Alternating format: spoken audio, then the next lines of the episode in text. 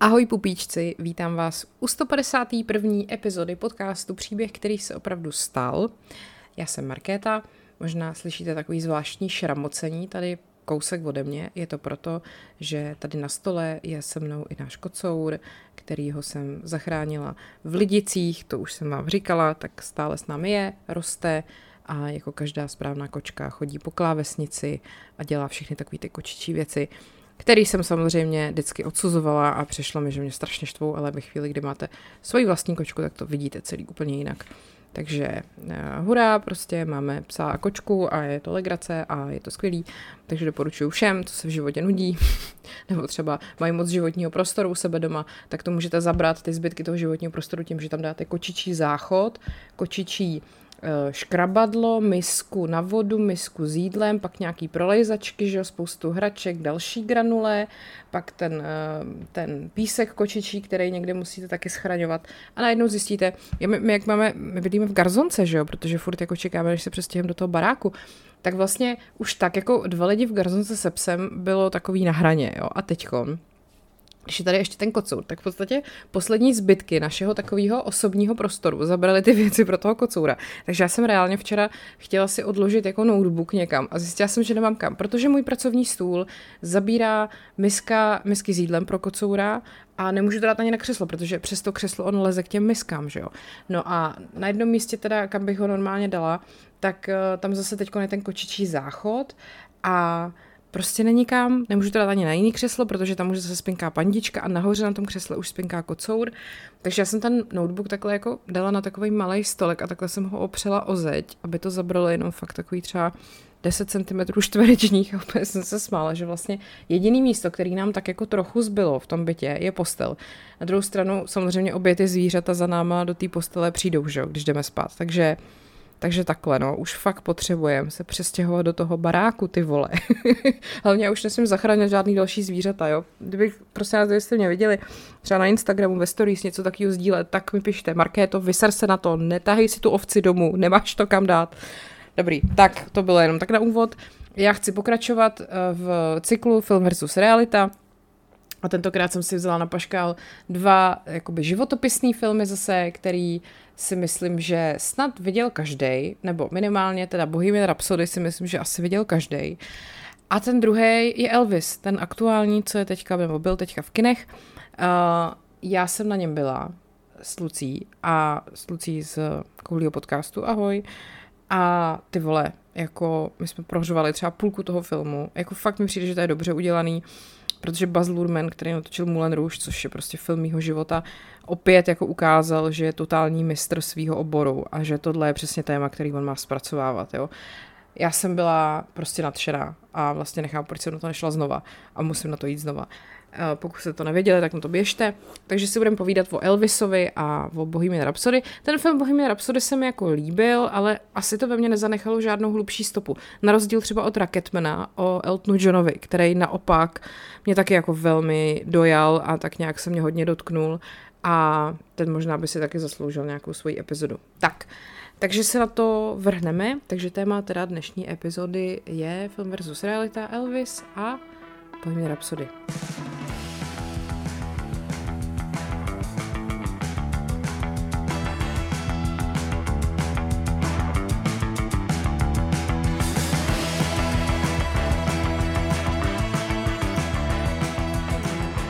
Ještě bych samozřejmě chtěla zpátky k hádance z minulého týdne, zase mi přišlo jako spousta, spousta reakcí. Uh, baví mě fakt, jak prostě někdo ví od toho, že zmíním jméno města, kde ten člověk žije a někdo prostě netuší absolutně až do konce a zase už vymýšlím další uh, osoby, o kterých bych mohla dělat hádanky, takže se nebojte nic, budou další.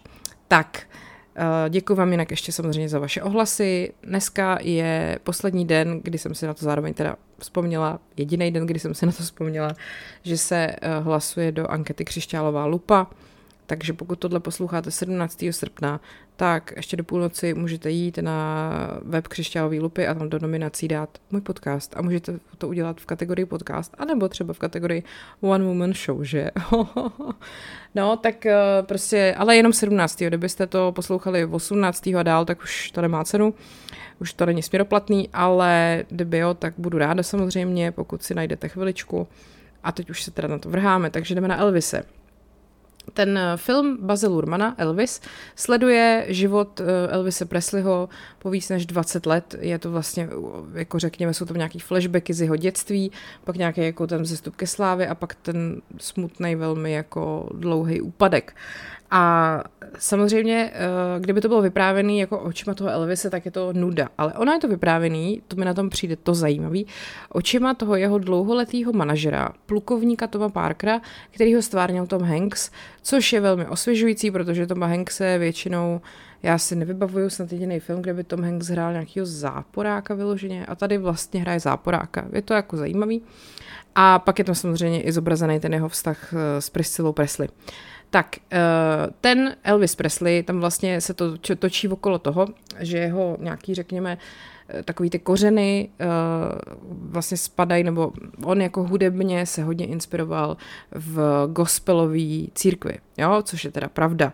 On většinu svého dětství prožil v The Hill, což byla černošská čtvrť, uh, v Tapelu ve státě Mississippi. A v době, kdy tam Elvis žil, tak navštěvoval právě schromáždění této gospelové církve a vlastně ho inspirovala ta gospelová hudba.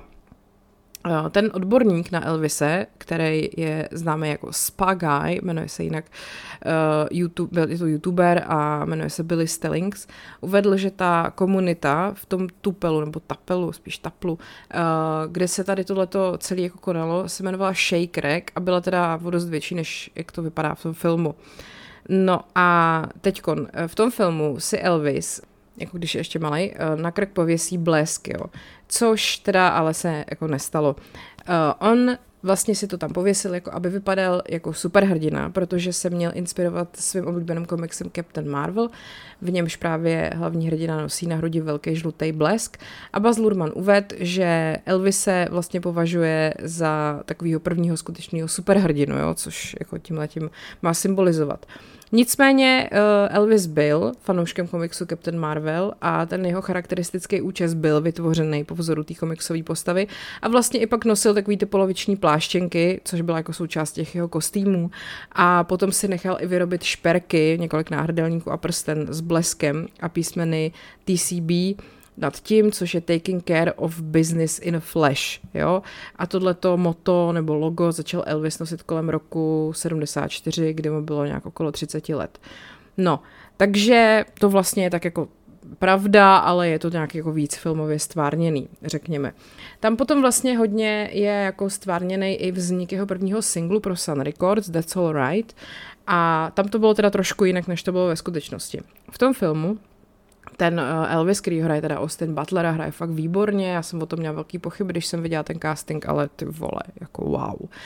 Uh, on vlastně vytváří svůj první single pro Sun Records a vidíme, jak sleduje starého bluesmana, jak si podupává v takový dunivý, ponurý verzi té písně od uh, Artra Krudapa. To je mimochodem taky docela zajímavý moment, jako takový fakt, který prostě jsem si neuvědomila dřív, že vlastně Elvis nikdy nesložil žádnou svoji píseň, jo. To je takový, podle mě, co člověk bere jako, tak nějak, možná tím ani nepřemýšlíte a prostě, jak si říkáte, jo, tak jasně, že něco. Ne, vůbec nic, ani jeden jediný song, který zpíval, nebyl jako jím složený, což mi přijde hrozně vlastně mindblowing. No, každopádně, eh, když teda vytváří ten první single, tak tam vidí tohohle toho bluesmana, jak si podupává, a on potom vlastně ten Elvis v tom filmu tu verzi skombinuje jako s gospelovým sborem, který přednese I'll Fly Away, čímž vznikne něco podobného verzi That's All Right, kterou potom vytvořil skutečný Elvis Presley.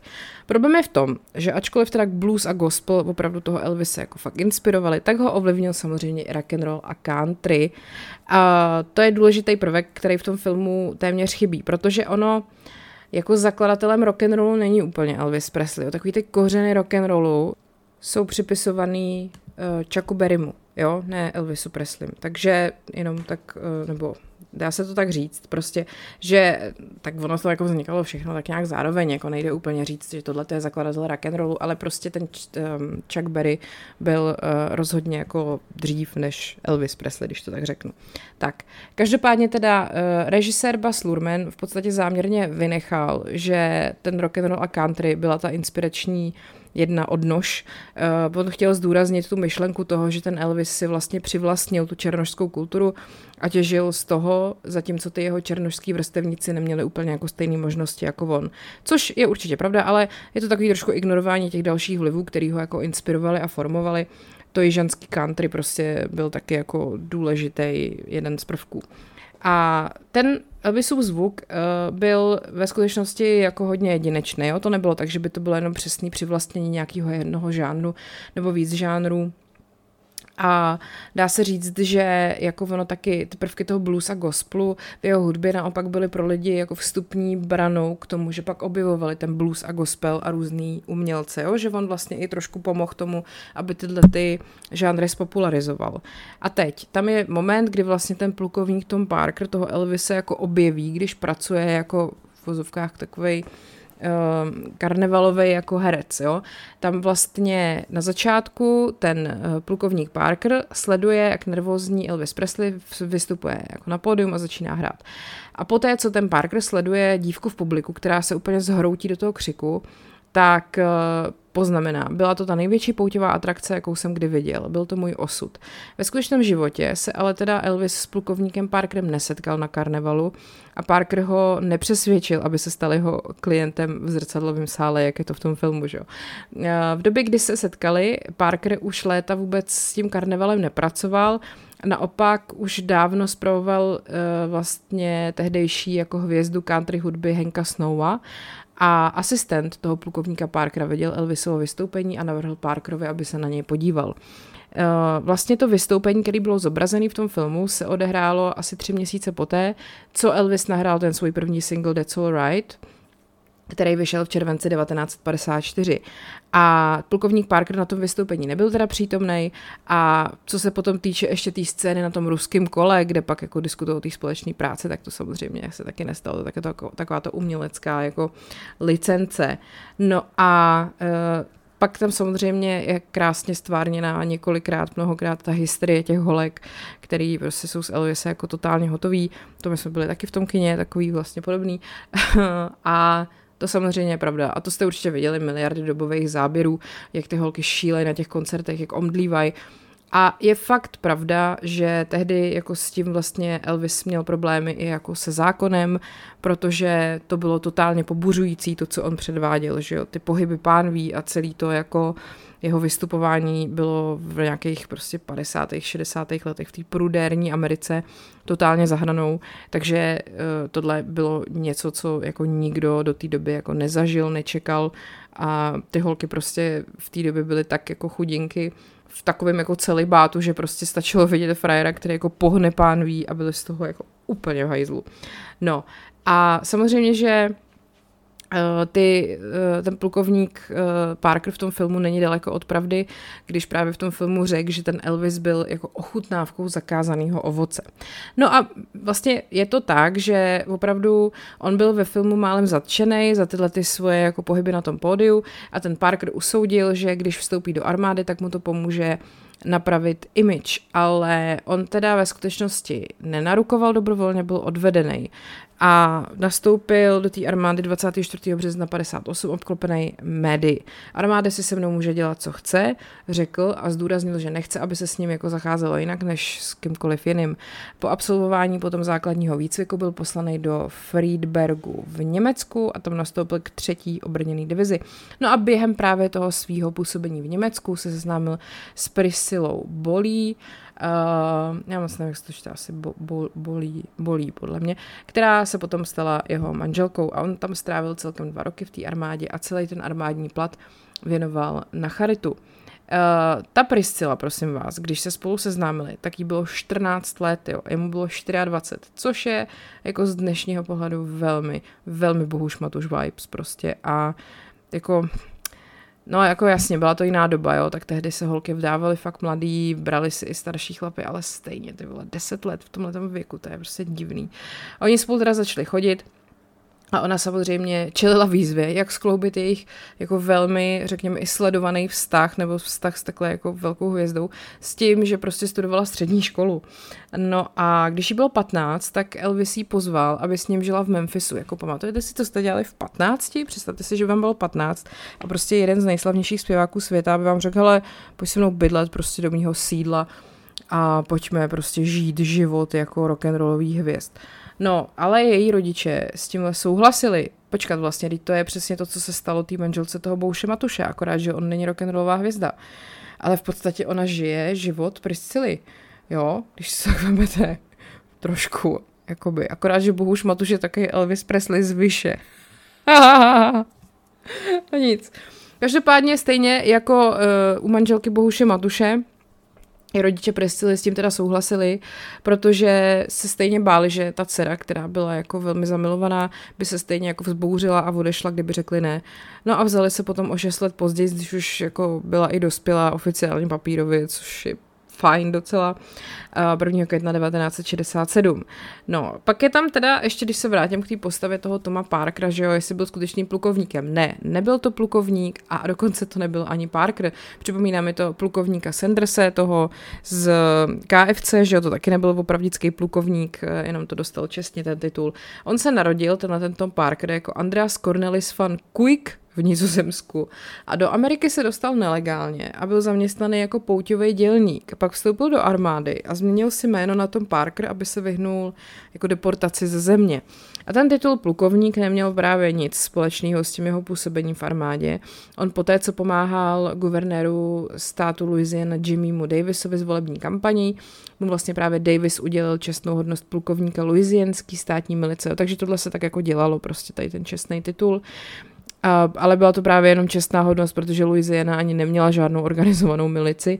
No a Parker se potom rozhodl samozřejmě tenhle titul používat po celý svůj život a potom vlastně stejně jako v tom filmu, i jako ve skutečnosti se pro spoustu lidí stal známým jenom jako plukovník. No, co se týká celého toho stylu a toho, jak Elvis tam vypadá, v čem jezdí, to je velmi jako přesně stvárněný, třeba ten růžový Cadillac, to je vtipný, třeba celá stránka na Wikipedii je věnovaná Elvisovu růžovému Cadillacu, přesněji řečeno růžovému Cadillacu Fleetwood Series 60 z roku 1955. Uh, eh, ve filmu je teda ale ta barva jako špatně, protože ten odstín růžový ve filmu je příliš tmavý a sitej. Ve skutečnosti ten Elvis si ten vůz koupil v modré barvě s červenou střechou a potom jeho soused jménem Art ho na zakázku přebarvil na růžovou barvu, kterou nazval Elvisova růžová. Jo. A je to taková světle pastelová růžová. V březnu 56, několik měsíců poté, co se Elvisův kytarista Scotty Moore při řízení vozu připletl k nehodě a způsobil škodu ve výši tisíc dolarů, to pak Elvis nechal, Elvis nechal střechu natřít na bílo, karoserii uh, nějak jako vy, vyto, um, prostě to opravit a vylepšit, vyměnit čalounění. Já už se neumím mluvit. Tak, co se týká drogových závislostí, to tam je jako samozřejmě taky hodně zobrazený a to byla pravda. Uh, Elvis byl léta závislý na lécích na předpis, zneužíval opiáty, sedativa, antihistaminika, barbituráty, kvaludy, ty kvaludy to jsem řešila i u Vlka z Wall Street, že jo, tam to taky, tam to taky jeli ve velkým. Hormony a prášky na spaní a ta jeho závislost na opiátech, včetně demerolu, dilu, didu, perkodanu a kodeinu vedla uh, k tomu, že měl těžkou zácpu a tak používal projímadla. Logicky, že jo, co jiného. Uh, takže se uh, předpokládá, že jako Elvis ve skutečnosti umřel na to, že se tak strašně jako namáhal na toaletě, že to prostě mělo za následek infarkt. Jako dovedete si představit, že to jako není vtipný, ale že někdo prostě tlačí tak, že z toho má infarkt a to prostě není smrt, kterou jako chcete a nechcete, aby tohle jste měli jako jednou prostě třeba na parte, jako opustil nás náš milovaný prostě otec, bratr, dědeček, strýc, prostě Elvis Presley, poté, co se prostě nevykadil, jako pardon. Jeho přítelkyně Ginger Aldnová ho našla ležet v bezvědomí na podlaze koupelny v hlavním apartmá jeho sídla Graceland. Uh, tenhle ten typ umrtí ale není neobvyklý, dámy a pánové. Prosím vás, pokud někdo trpíte zácpou, která je fakt jako drsná, tak tohle neskoušejte. Neskoušejte to přetlačit. Kor pokud máte třeba vysoký tlak, jo. to je hrozný. Radši si dejte hodně vlákniny, třeba psílium je dobrý, rozpustný taky ten prášek, jo, a musíte to pak hodně zapít vodou, hodně pít vody, hodně, hodně, nebo Uh, rozhodně ne takový ty projímadla z lékárny. To je zlo. To vám úplně jako zničí tu přirozenou peristaltiku střeva. Uh, pak třeba zelí, klasický prostě kysaný zelí je taky dobrý, protože to má v sobě hodně vlákniny. No, anebo zkuste mlíko na lačnu, že jo, hele, taková jistotka. Ježíš Maria, to zase někdo bude poslouchat ten podcast, tak bude psát prostě, že co to je, Marké, to jako jak si můžeš hrát na nějakýho ty vole, no, nic jdem dál. Já jako zase pojďte, pojďme si říct, že já mám hodně nastudováno, jo, těchto těch jako medicínských záležitostech a jako vím, že prostě brát projímadlo není dobrý. Oni to v těch, eh, v těch reklamách vydávají za jako hroznou pohodičku, že si dáte Gutalax a je to dobrý. Ne, takhle to nefunguje. To se fakt dělá v krajních případech. A rozhodně teda, eh, když berete něco, co vám způsobuje zácpu, tak pak není dobrý brát něco, co vám způsobuje opak. To prostě takhle nemá fungovat. No a už se o tom asi dál nebudeme bavit.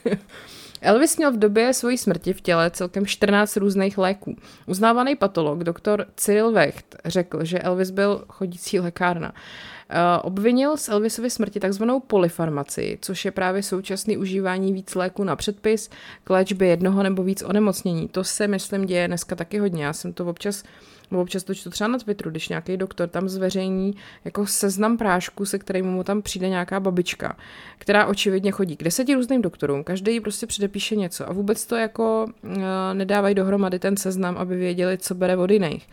A tak jsou to léky, které se navzájem úplně odporujou, nebo si prostě ty účinky znásobujou, jo. A je to šílený. Pak vždycky všichni ty důchodci tahají ty tašky plný těch krabic těch léků. Přitom jako třeba polovina je toho úplně zbytečná, se pak ukáže. No nic, tak Elvis teda sice nebyl v důchodu, ale Dělo se mu to.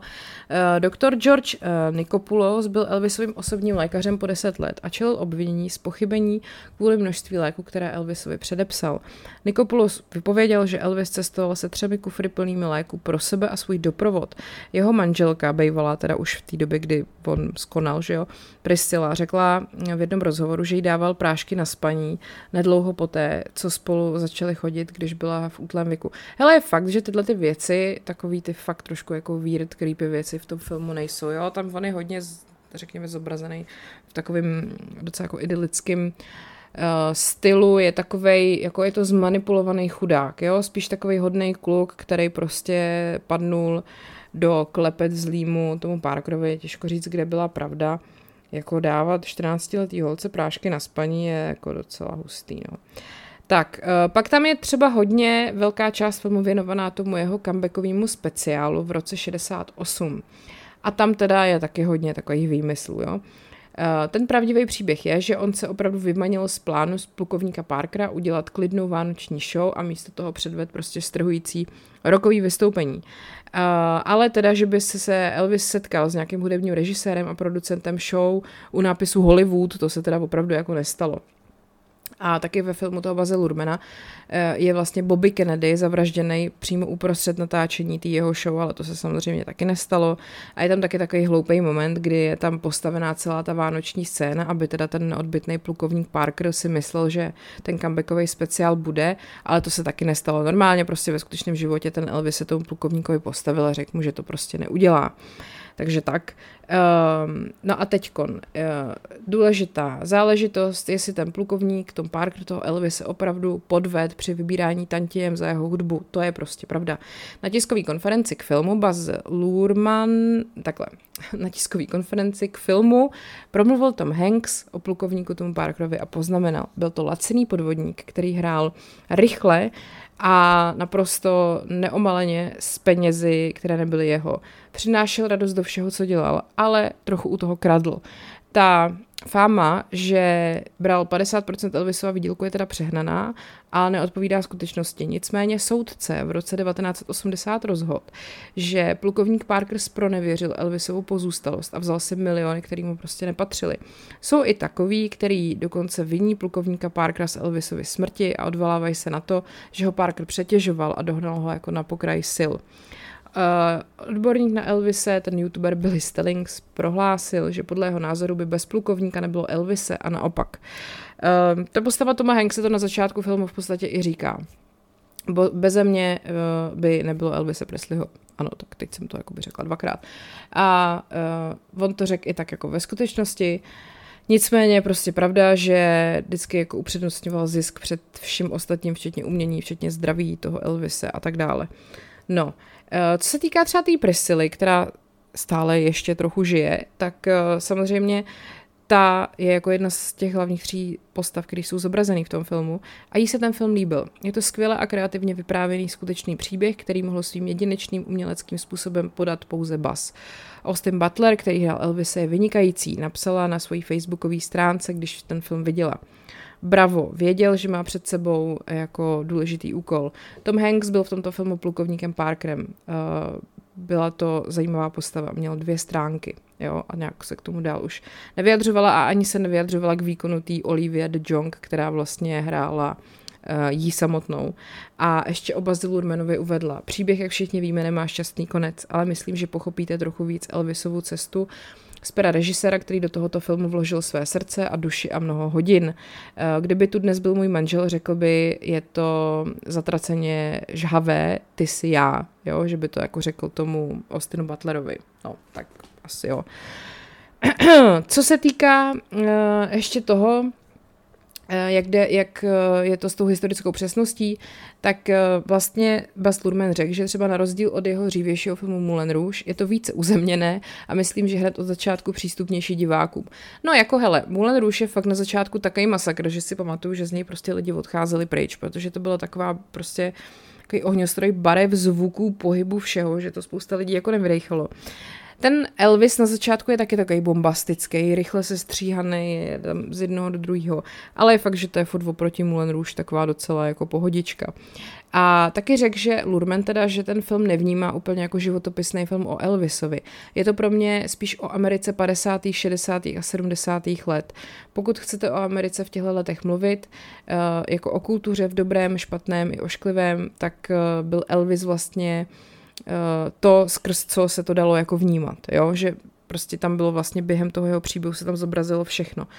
Uh, samozřejmě, že jako není to určený pro takový ty Elvisovský puristy, protože tam je spousta těch nepřesností, ale je to prej způsob, jak mladším divákům a lidem, který Elvise prostě neznají, představit krále rock'n'rollu.